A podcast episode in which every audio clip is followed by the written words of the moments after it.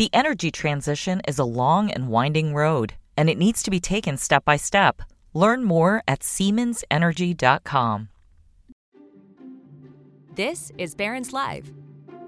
Each weekday, we bring you live conversations from our newsrooms about what's moving the market right now. On this podcast, we take you inside those conversations the stories, the ideas, and the stocks to watch so you can invest smarter. Now, let's dial in. Hello, and welcome to Barron's Live Market Watch Edition. I'm Joy Wiltermuth, an editor and reporter here at Market Watch, and I'm joined with Sheila Bair, the former head of the FDIC. Sheila was the head of the FDIC from 2006 to 2011, a role that earned her the unofficial title of the Little Guy's Protector in Chief from Time Magazine. Now she's on another mission to teach little kids and maybe a few members of Congress why easy money ways can create moonshots, useless innovations, and other dumb things. Those are her words. She's here today to talk with us more about that and her two new books for children. Welcome, Sheila. Thanks for having me, Joy. I'm really excited to get going on this conversation today. But I wanted I thought it would be good to just start off and say why did you decide to write these children's book and to teach kids about money? Yeah, so I've been doing this for a while. My first book, Rock, Brock and the Savings Shock, came out in 2006. And um, I actually got the idea when I was the Assistant Secretary for Financial Institutions at the Treasury Department. And I had started an Office of Financial Education. and I'd worked with the then Secretary uh, Paul O'Neill on trying to get more financial education into classrooms uh, with, with some mixed success. Anyway, I was also a mother at the time, and I loved reading children's books, picture books, especially with my young children. My my husband did too. It was a family event every night, and I thought to myself, well, picture books would be a really good, non-intimidating way to convey, you know, just basic financial information to children because you have the power of the the pictures plus the power of the words. And also because parents frequently read those books with their kids. So I thought, well, I can provide some stealth financial education to the parents too by doing this. So uh, I found a, a, receptive publisher, Albert Whitman. They're a great publisher, Chicago-based, been around for a long time. And we published the first one, like as I said, in 2006. And now there are eight books in the series. And uh, you know they deal with uh, just just basic information, uh, but they also, you know, there's so much literature out there for children that's about, oh, you know, make a million dollars and you know play the stock market and all this kind of thing that's not what my books do. My, my books teach children that, you know, to keep their money safe. Was I did with the FDIC trying to keep their money safe, their bank deposits, families. Now I want to help families keep their money safe by not falling for a lot of the tricks and traps that can, you know, be out there, whether it's, you know, unaffordable borrowing, unpaid debt, scams, Ponzi schemes. Uh, those are the kinds of uh, stories that I tell in a funny, you know, non-threatening, uh, non-didactic way and I've gotten a lot of good feedback. They're, they're fun, they're funny, they're rhyming, and uh, and uh, I hope families enjoy them, continue enjoying them. Well, I wanted to ask you uh, a little bit about one of the characters in one of your new books later on, but I also just thought it would be good to hear a little bit, to tell us a little bit about what you've learned in the classroom. You've been going around to yeah. schools, talking with kids. It can be a very intimidating topic about money. I mentioned to my dental hygienist yesterday we were going to talk about this topic and she said oh that makes my feet sweat. So so i thought it would be good to hear what what have you learned from the kids and in the yeah. classrooms going to talk with people? Well I, have learned from the kids so the, one thing i've learned with the kids is to not ask them what a loan is because when i did that a little hand went up and she said that that's when you're by yourself. So oh, i said okay what's debt? Do we understand what debt is? And we talk about debt so it's amazing though. These these kids get it. They get it at an early age. Uh, they have. I did a second grade reading last week, and we were talking about buyer's remorse. So I said, "How many of you have bought something you really wish you hadn't bought?" Every single little hand went up. About half of them had bought some kind of green gel thing that apparently was popular and did not meet expectations. But we talked a bit about this. You know, I said, "Girl, what what could you have done differently?" And maybe you know, shopped around, thought a little bit more about it.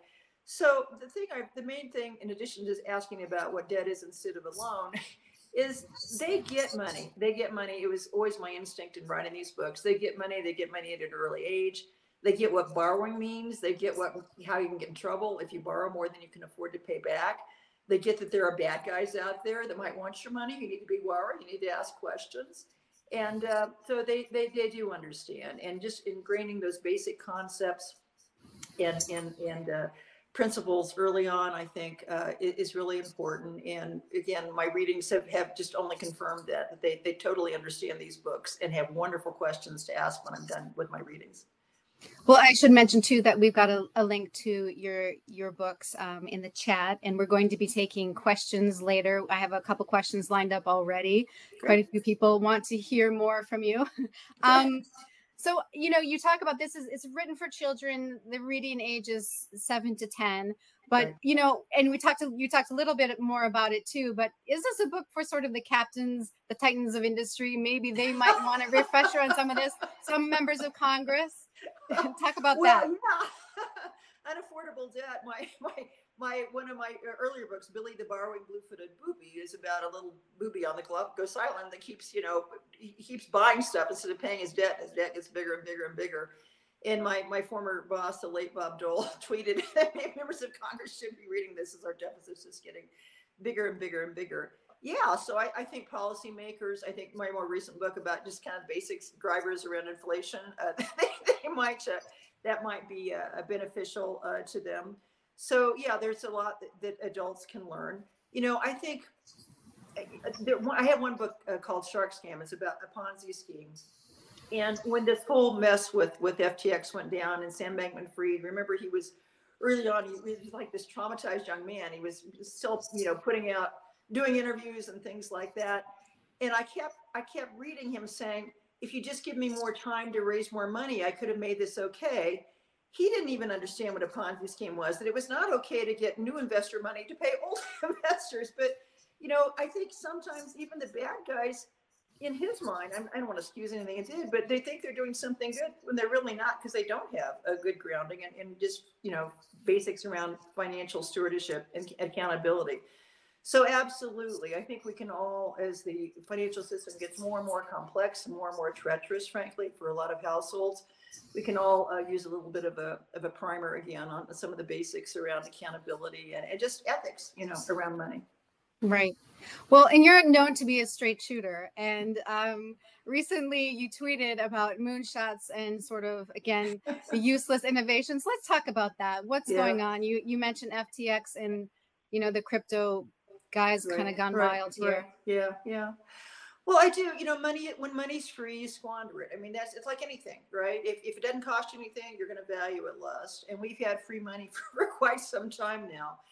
And so I do think, you know, it, it feeds a lot of uh, market speculation and money just going into speculative, silly stuff. Uh, crypto's a great example. Meme stocks, I think, provide another example where, not to say there may be some worth at, at some level, but, you know, pushing uh, the values of these stocks so high using a lot of leverage because leverage is cheap and the crypto bubble in particular uh, you know my gosh you were using leverage 101 uh, in that unregulated market. It was it was uh, heavily driven by uh, by free money.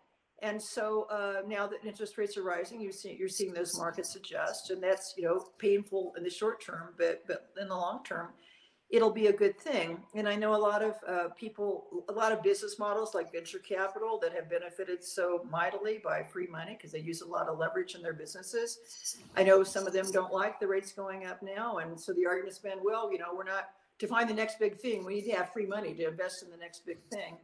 And I, that's just not experience. Uh, true innovations, true value producing innovations will attract capital. And the capital will be smarter in terms of where it funnels that money if money costs something. So no, I this moonshot argument I, I don't get. I don't agree with it at all. Well, and perhaps we're just in that environment where it's going to be higher rates for longer and sort yeah. of having to live with that. The last yeah. most of the last 20 years was this very unique patch in American history. Yeah. Um, and now it does cost, it does cost money. Um, I also wanted to ask you a, a, question that hopefully threads the needle from your time at the FDIC and overseeing banks and the you know huge mess we were in with the subprime mortgage crisis and then to today and one of your characters in your book reminded me of a character that has similarities in both ways the sly seal from one of your new books oh. the daisy yes. speculation. I thought it was it was funny, and it also made me think of at the time uh, my first job in journalism was covering the mortgage market fallout, um, and I thought the sly seal at that time was probably the banks and you know the bond traders. Um, and now, and talk about that in the regulation overlay. We saw that happen. It took a long right. time to happen, but definitely banking regulations right. um, in place after that. And now the sly seal is probably maybe, you know, the uh the crypto platforms that yeah. are lightly regulated. Yeah, yeah. Well, I, I think yeah. I mean, sly sly seal is kind of a, for for for financial mis- misbehavior. sly seal, you know, encompasses uh, those types of characters, those types of personalities who unfortunately we, we have in uh, in finance. And so yeah, in, in one of the books, he he uh, he he's he's encouraging this little Billy the Bar blue-footed booby to engage in unaffordable borrowing. You know, to not not pay it to take out a really expensive loan to begin with and not pay it back. He keeps selling him new stuff to buy, and he doesn't pay back his loan. It keeps getting bigger and bigger and yeah, a lot of that was um, that wasn't directly about subprime, but a lot of the the pitch to these families was, you know, they'd come knocking on the door, they would troll for people with equity in their homes. Here, take out this new loan, and there's going to be a payment shock in a couple years. We won't talk about that. They usually didn't even tell them about it. And then they just have to keep the the, the, the mortgages would reset. They'd have to keep refinancing, borrowing more and more and more. And then until it didn't work anymore, when housing prices collapsed, they couldn't keep refinancing because they didn't have any equity in their homes. So it, yeah, there are some definite parallels. And I think Sly Seal in, in the most recent book, Daisy Bubble, he probably is more of an SBF character where he's, you know, he's just uh, he's he's manipulating the supply. He's got a celebrity endorsement. He's trying to pump up the price of, of in this case, daisies. It's a little bit of a rep of the tulip bubble in Holland, but um, it, it's the same type of character where he's controlling supply. He's, he's misrepresenting the value of the daisies. He's getting celebrities to come out and tell people to to uh, to buy it. He's providing leverage. He's lending them money so they can keep buying the daisies, and the price keeps going up and up. And then of course he his own stash he sells uh, as he sees the market starting to turn. So yeah, Sly Seal is a bit of a of a, of a symbol of, of misbehavior that we've seen. Unfortunately, I've seen a lot in my career as a financial regulator. Uh, but he's I'm glad you picked up on him. I think he's an interesting character too. Well, and let's talk about on you know your your regulator hat a little bit, your experience that you've seen. Um, definitely, risk moves around the financial system in curious ways. At some point, um, there's a lot of people uh, worried about uh, the banking system right now. Let's hear let's hear what you think is going on and yeah. what people should be paying attention to. Well, I, I think uh, let's talk about regulated banks and let's talk about the unregulated sector, which which could flow back to the banks. So I think on the uh, for the regulated banks, there is a lot more capital. Whether it's enough, we'll see. I think that the main points of stress are with the mid-sized, what we call the regional banks, and uh, I do worry about them because the largest banks, whether we like it or not, they have too big to fail status. Nobody thinks if you put a deposit in J.P. Morgan Chase, an uninsured deposit, the regulators are going to let JP Morgan Chase go down and you're going to take losses. So nobody believes that. So when you have a, a period of stress like this with the, the, the, banks that are smaller, small enough to fail, you see money starting to go to these very large uh, banks. The smaller banks are in a better position because most, the vast majority of their deposit base are insured deposits, which are very stable. So you have this mid-tier of regional banks that do a lot of business lending, have a lot of business transaction accounts, a lot of money going in and out of those through their business clients. So those are almost always higher than the insured deposit limits. And I am worried about them. I think they're getting squeezed right now. Uh, there's a lot of deposit funding pressure on them that you know impacts their profitability. They've lost a lot of deposits. And I do think, as I've said repeatedly, and unfortunately not getting much traction, that we had a temporary program to provide unlimited guarantees for those business transaction accounts for banks during the great financial crisis because we had the same problem going on then. It was very successful. Now, for whatever reason, Dodd Frank required, a, a, you know, a congressional approval to do that. President Biden has to ask for that. He hasn't asked for that. So I, I, I think they should. I think we should provide that temporary guarantee again, but we're not. So I, I, think we're going to see more stress, and it's going to be concentrated in that mid tier, and, and that worries me because we need. They're really the only ones providing competition for the largest banks if you lose that mid tier, if you have a barbell of small banks and large banks. The larger banks are just going to get bigger and bigger and more concentrated in market power, which is not a good thing. I think, but however, however, I think the large banks do have a potential problem in terms of their exposure with private funds.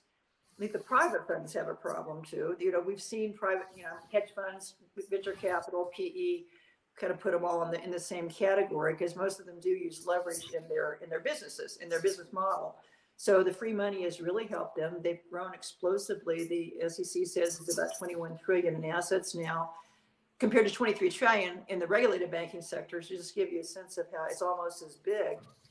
And we really there's not a lot of transparency around that, so we don't really know what kind of stress they may be confronting right now.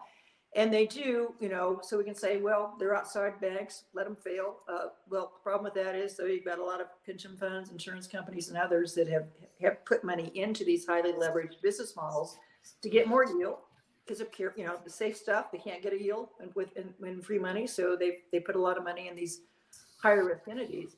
And then the big banks provide these entities with a lot of credit too. So they're they're counterparties. They're huge counterparties. So I do think uh, there we need more focus on on this non-bank sector, and I think that is I'm worried about them standalone in terms of what kind of losses might be imposed if they get into trouble. Then also how those losses could flow back to the regulated banks. So I have two things I want to follow up on. The first okay. thing is, you know, you talked about the um the post 08 financial crisis, the FDIC put in um, I guess it was sort of a temporary program was, to ensure. Yeah. And those deposits, it's very specific. It's for companies to make payroll, general business exactly. expenses. This isn't for, for example. Oprah Winfrey's no. 200, no, whatever. No, you, you don't want to do that. Yeah, if, if, people are just putting in money, you know, they're just chasing yield. Uh, no, you don't want to ensure, provide unlimited guarantees of those, uh, those kinds of accounts. This is for transaction, true transaction accounts where money's going in and out every day or, or, you know continuously and they're, they're typically very low yield because we require that they be low yield to provide the guarantee because if you provide unlimited deposit insurance for everybody you will get very weak sick banks just offering really high rates on their on their deposits to bring money in and then they grow and you don't want them to grow. If they're if they're, if they're weak banks you know you only get smaller not bigger. So yes thank you for clarifying that. It was very limited. It was for transaction accounts low yielding transaction accounts uh, for businesses and governments and you know nonprofits, institutional depositors. And so the, th- second thing is we talked about how low rates can be super toxic. They blow right. up in your face. You know, leverage is goes bonanza. The other end of the thing is the high rates and the you know rapid increase of rates yeah. that we've seen in the U.S. Um, to fight inflation. That's also putting pressure on banks and perhaps funds, an area that we can't really see into the non-regulated entities what what is what are their paper losses on the older bonds lower coupon of course that's just how it works yeah. if you can get more money on this very similar bond or security today a more a, a higher yield well those lower yield assets are going to be valued they do. much they less market value that they do and they're yeah. and is that a problem or do you think that there's enough of a band-aid at least for banks yeah with the federal so, with the yeah, federal facility. So, so, I yeah, so I think the, the failures we had last spring, especially Silicon Valley, was a bit of a wake up call, and I, I do think supervisors and bank man, risk managers are are more on top of that now. I won't say that it's uh, it's not still a problem. But it is. You know, there's still a lot of unrealized uh, losses, securities losses on bank balance sheets, a lot of you know loans that have very low yields that are also um, you don't have to mark this to market, obviously, but but nonetheless, they weigh on your your earnings. So I think that is a problem. I think it's a manageable problem. We probably will have more bank failures. But you know what? Banks fail. You know, it's okay. The system goes on. It's important people understand that households stay below the insured deposit caps. Businesses, you know, I'd like to get you unlimited guarantee for now on your deposits, but know your bank well and have conversations about their health. So yeah, I mean, and and as you say in the non-bank sector, these businesses that have that use leverage, uh, you know, basically, you know, free money, basically low, you know, low to negative real rates. Their their business models is being challenged right now as, as their borrowing costs go up, and we don't have a lot of transparency around that. So, as much as I think higher rates will be better, higher rates are better for any economy. It, it creates more discipline and capital allocation. It restores incentives to save. It makes your financial system more resilient you don't get these speculative bubbles that are, that are destabilizing. But getting from point A to point B is going to be tricky. And I, am glad, as much as I want us to get us to a normalized rate environment, we may be close to that already. But I do think it's important for the Fed to pause, even if inflation blips a little more. They're they're still tightening. They're still letting uh, you know they're they're still shrinking their portfolio. I think they need to be very careful because the financial crisis really could run our economy into the ditch. That's exactly what happened in 2008. 2008 happened when interest rates they were tightening, interest rates were going up. It hit housing prices. The housing housing market started to, to tank. Then you had all of these mortgage defaults because people couldn't refinance anymore. And then those losses, as well as the, the trillions of derivatives positions sitting on top of how those mortgages were performed, that created a financial crisis that resulted in a tremendous withdrawal of credit. That's what put our, our economy into a tailspin. It wasn't so much just the, losses on the underlying losses on the mortgages. We could have probably taken care of that. But then when the trillions of, you know, hit the big institutions, and the, the stress back then wasn't the big institutions, they pulled back. You know, any any CFOs of any corporation that was around then, hey, what happened to your credit line during the financial crisis? You know, everybody remembers that pain and we don't want to go there again. So they need to be careful about this. Don't trigger a financial crisis. That's the real risk right now as we make this important transition to a more normalized rate environment. Right. Soft landing sounds more important than yes. than ever. Yes. Um, yes, yes. I wanted to ask some. I wanted to go to some of the readers' questions because we've sure. just got a lot here, um, and I want to give them a time, give them some time to Absolutely. get their questions heard. Okay, John says, "Is too big to fail or too important to fail?" Silicon Silicon Valley Bank a good idea? Well, I wrote. I, I did not agree with the bailouts of the uh, the uninsured depositors in Silicon Valley. I, I I respect the decision that was made by the regulators. I know they did what they felt was necessary for system stability, but the vast majority of those uninsured deposits was a tremendous uh, cost of deposit insurance funds, which is borne by all banks. You know, we pay premiums. The, the FDIC is self-funded. This, that's not taxpayer money. So it was a tremendous uh, hit to the deposit insurance fund. And yeah, most of it went to very some of the wealthiest people in the world. Kind of the narrative was it was to help with the payroll accounts and these transaction accounts we were talking about, but that was actually a pretty small percentage of, of who got bailed out. You know, there's two and a half billion of reserves for stablecoins. Talking about crypto. so you know, I, I didn't like that. And it, and it really saddened me because we'd worked so hard in Dodd Frank to give regulators the tools to end too big to fail. And I think that regulators do have those tools, but they've got to be willing to use it. And if you're going to blink every time somebody's going to take a loss, especially if they're big, important, you know, billionaire people, then that's a problem. And that really creates a lot of cynicism in the in the general public, which you know, which we had after 2008 about all those bailouts. So I did not like Silicon Valley, the bailouts there. I don't like too big to fail. There is something called Title II and Dodd Frank that actually provides a mechanism that I think could work, even for one of these large mega banks if they got into trouble. There's a lot of planning around that. But again, those tools aren't. They don't. If the regulators aren't willing to use them, then it's, it's senseless to have them, or it's senseless to say we've been too big to fail if you don't have the resolve to use them. So I, I don't. Thank you for asking that question. I do. I wrote about this last spring when it happened. I just really didn't agree with that bailout at all. Um, okay, so let's see. Uh, Angela, how likely is that a bank run could trigger the next financial crisis? Yeah. So I don't I don't think it will trigger the next financial crisis. I think I do worry about instability with these these mid-sized regional banks. I think that would stress the economy because they provide a lot of small and medium-sized business lending. But some of that is stabilized already and adjusted. And I, I think that problem again, there are going to be more bank failures, but I, the FDIC knows how to handle a bank failure. They did it. We had 400, almost 400 when I was there, and more after I left so banks can fail and it is not, it does not need to be disruptive. I think I worry more about this non-bank sector we were talking about earlier, precipitating a financial crisis and the potential for that.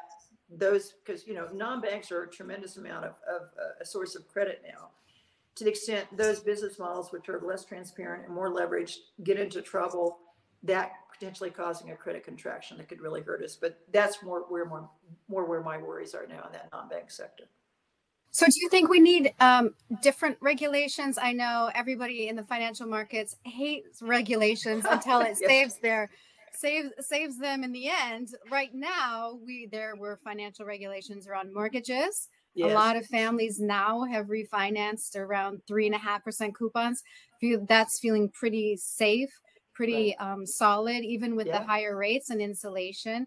But right. um, I do remember the first time that I, I, saw you was at a banking conference after the financial crisis, and of course, a room full of you know bankers, mostly men, and grumbling about every word you had to say. yeah, that was my. I was a cub reporter. I was really which one? I was surprised, and yet, yeah. you know, you continued. Yeah. Well, they do. I mean, you know, the best thing that ever happened to the mortgage market was the Consumer Financial Protection Bureau. I mean, we finally had rules. We finally had mortgage rules, and it has stabilized that market. And people have mortgages now that can afford it. They've got equity in their home, and those are those are all good things. Uh, you know, when capital requirements go up, our, our our banks, we've always had tougher capital rules than than the European banks. They complain and moan about it. You know what? They're more profitable every time we tighten, we tighten regulation, particularly capital regulation, their cost of capital go down because their investors know they're safer. So, you know, it, regulation, I don't, I don't defend all regulation. I really don't like bureaucratic, you know, thousands of pages of complexity. I have no time for that. I like simple, clear rules that align, you know, economic incentives, which simple capital rules do. So I don't defend all of it, but you know, net net, it helps the banks. It doesn't hurt them. And we're going to see that, I think, with the non-bank sector that isn't regulated. I think if we, are going to look at who's going to be getting into trouble, it's probably going to be in that area. Can you talk a little bit about how you got into the baking industry? I think I know that oh, at least one of the stories, but yeah. give, give us an idea how you got your start. So yeah, so I, I actually started in the security side. So I was a senior vice president for the New York Stock Exchange for, for several years that surprises people. They don't know I was in the private sector. Yes, on an evil, evil Wall Street. Uh, of course, that was the, the, NYSE back then was a self-regulated organization. It was a little bit different than, than the system we have now. But um, that uh, then, you know, I, I there was an opening for the Commodity Futures Trading Commission. I had actually run for Congress, and uh, I worked for the New York Stock Exchange. I'd left to run for Congress. My old boss Bob Dole encouraged me to take a run at it, and I, I came close, but I ran a good campaign so President uh, Bush, H.W. Bush, asked asked if I would be. He offered to appoint me to the CFTC, and so that was my first job as a as a uh, as a derivatives regular, actually, Commodity Futures Trading Commission. And then from that, then I went back to the stock exchange for several years, and then the, the W. Bush administration asked me to come back to be the assistant secretary for financial institutions at the Treasury Department, and that was my first foray into banking policy. I was, I was pretty naive about it uh, back then, but it was a really interesting portfolio. We had the GSEs under us as well, and um, if on the policy side, not the regulatory side, to make GSE policies. So that was really where I got my uh, my toes wet on banking. And then uh, after 9/11, uh, I stayed for a while to deal with all of that. Uh, and then, but I had small children, and it was it was just I, you know my life wasn't my own anymore. So we moved to Amherst, where I taught for four years, staying in the financial regulatory area. And then the W. Bush administration asked me to come back again to chair the FDIC, and so that's that was my uh, progression into uh, banking. But you know, I'd had the securities experience, the commodities derivatives experience, plus the banking experience at the FDIC. So I think it really helped me a lot during the financial crisis because of the interplay. You know, how these mortgage-backed securities had kind of fed the beast, the private label stuff had fed the beast and understanding those markets and their intersection with the banks, and then all the derivatives that were a huge problem that, that rested on top of those. It, it, was really having all those three different perspectives was was a big help to me during the during my time at the FDIC. And can I ask you how you have how did you manage navigating and sort of have a conviction and to stand up for it and to yeah. say it um, through the yeah. toughest times when everybody is scared everybody yeah. was very scared for not just at the immediate onset of the financial crisis, but for years later. They were, you know, and I, was very proud. Uh, I, I, I, my staff joked when I was at the FDIC, but there was a uh, a family circus cartoon that showed that showed one of the little boys in his crib holding his piggy bank, and it had FDIC written on it. And I love that because when everything else was kind of going crazy, people kept confidence in the FDIC. Money was flowing into banks, into insured deposits. They knew the FDIC would protect them, and they did. So that was, you know, energizing and a source of pride for me and the entire great team at the FDIC. So, I, you know, and I think being chair of the FDIC is always because it is public interfacing. It's it's a main street, you know, regulator and deposit insurer. Part of the job has always been to be out there publicly. You see what Bill Seidman did during the S&L mess. And so I, I viewed it as part of my job, and I did have a way of being able to break things down simply, so for the general public to understand. Well, why I write the kids' books too, because I have, I have, I do have a knack of trying to break things down very simply and explain them. And I think people did did take some solace from that. So it was, uh, but yeah, there were there were certainly disagreements, and uh, you know, it is what it is. We worked through it. I won some, I lost some, but I, I always stayed in there. Um, and let me ask another question because we've got a couple more minutes to go, and I think we might go over maybe a couple minutes just Sure, because go we've got a lot Yeah. here. Um, if you have time. Um, let's see. What can you do to help low income consumers be financially educated? Give ideas that most people are not aware of. Yeah. Well, I think actually my, my children's books, I hope eh, are part of that. Uh, and we have, you know, for low, we donate books, the books to the low, the schools that, that serve lower income communities.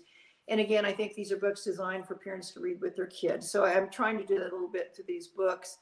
I'm, I'm in the process of writing another book called eh, for older people, teens, and really for any any age called how how not to lose a million dollars because I don't you know, you have all these books, you know, here, how to make a million dollars, how to think like a rich dad, you know, play the stock market. I kind of hate all that stuff. So my book will be about how not to lose money. I, when you were, you know, working families are, I get it. They're paycheck to paycheck. I understand how hard it is to save, but even if it's just a few bucks, so many of the lower income families fall into trouble when they have an emergency expense and they don't have any cash. They don't have family to help. They go to a payday lender or they put it on a credit card and then they can't pay it back and those balances just keep getting bigger and bigger and bigger so the book about how not to lose a million dollars will be about that about you know the different ways debt can trap you the really bad kinds of debt like you know payday loans carrying credit card balances traps that you can occur around a bank account overdraft fees I have I've, I've seen the heartache of just so many families losing money this way. You know, Yeah. nothing makes me madder to, to, to get a family to open their first bank account and then get trapped with overdraft fees. So that's that's my next book, and hopefully I'll have that out in a year or so, and I hope that will help. Exactly Well, two- the kind of well, two about. Two things on that. I just wanted to say also my experience, uh, you know, being an intern at the Daily News when people were losing their houses in Queens, and so many of the families actually were Hispanic, not the first language was English, and they were in these loans they didn't understand. They did. Sometimes having the kids read the documents for them. yes. Um, have you thought about having your children's book in other languages than English We as have. well? I, I have been. I would love to have it translated into Spanish. It has been. They, they're, they're international, so there are Chinese and Korean and Turkish and Romanian. There, there are tons of uh, you know in Asia and Europe, but we haven't addressed that need in the U.S. So yes, I would like to do that. Uh, we don't. We need to find a publisher or some funding to get them translated, but I would. I would very much like to have them translated in Spanish too. Yes, that's that's Okay. the top of mind for me for sure. Okay. And my last question is it a saver's paradise right now? You can put your money in a savings account if you want it. It You know, maybe I'm a- loving it. Yes, you know, my first book, rock, first book, Rock, Brock, and the Savings Shock, used what was then a typical rate of five percent on a savings account, and over Right. the years, that hasn't been, you know, so it's been hard to teach the value of savings, at least with a, a risk, you know, a risk-free investment like a treasury bond or, a, or an insured bank deposit. And now, yes, so you know, people who don't have the money to have, be in a brokerage account and don't really want to do that, yes, you have a safe place to put your money in your FDIC insured bank. And I, I think it's wonderful. I'm celebrating. So I know borrowing costs are going up, but your save your your your rewards for saving is going up too. And hopefully that'll help give you a little more um, breathing room on your finances. And uh, and I think that's a good thing. That's a very good thing. Do you have time one for one more question? sure, more, okay, yeah, commercial absolutely. real estate from Trip. He just says big question mark. Real estate? Commercial real estate. Commercial real estate, big question mark. Oh, I imagine real he Yeah, wants to know if it's the shoe to drop. Yeah, so commercial real estate's a real problem. Uh, it's not everything. Multifamily housing is still holding up pretty well. Uh, it's office space, especially in urban areas. It's, it's retail and especially in urban areas. And there is a lot of exposure there for both banks and non-banks. However, I think that's going to be a slow burn. I don't think that's going to be a big shock to the system the way subprime mortgages were. I think that's going to be a slow burn because typically the, uh, the the borrower that you have with a commercial real estate loan is a reasonably sophisticated business or individual who will work with the lender and try to you know do a, a restructuring or a different repayment plan to help get through this.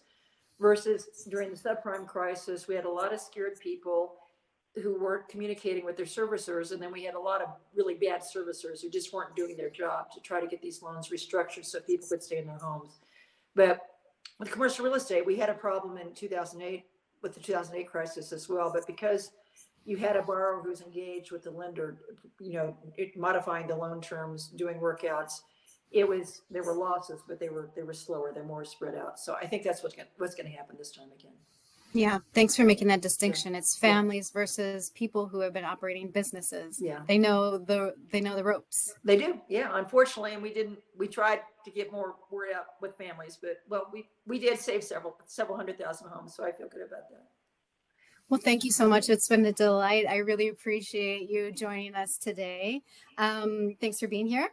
Absolutely. Uh, tomorrow, and so please join us tomorrow. We've got another um, Barron's Live. My colleague Beth Pinsker, financial planning columnist at Market Watch, she will be talking with Crystal Milliken. She's the senior sales director at Boomer Benefits, and she'll have um, answers for all of your questions. So tune in tomorrow. The energy transition is a long and winding road, and it needs to be taken step by step. Learn more at SiemensEnergy.com.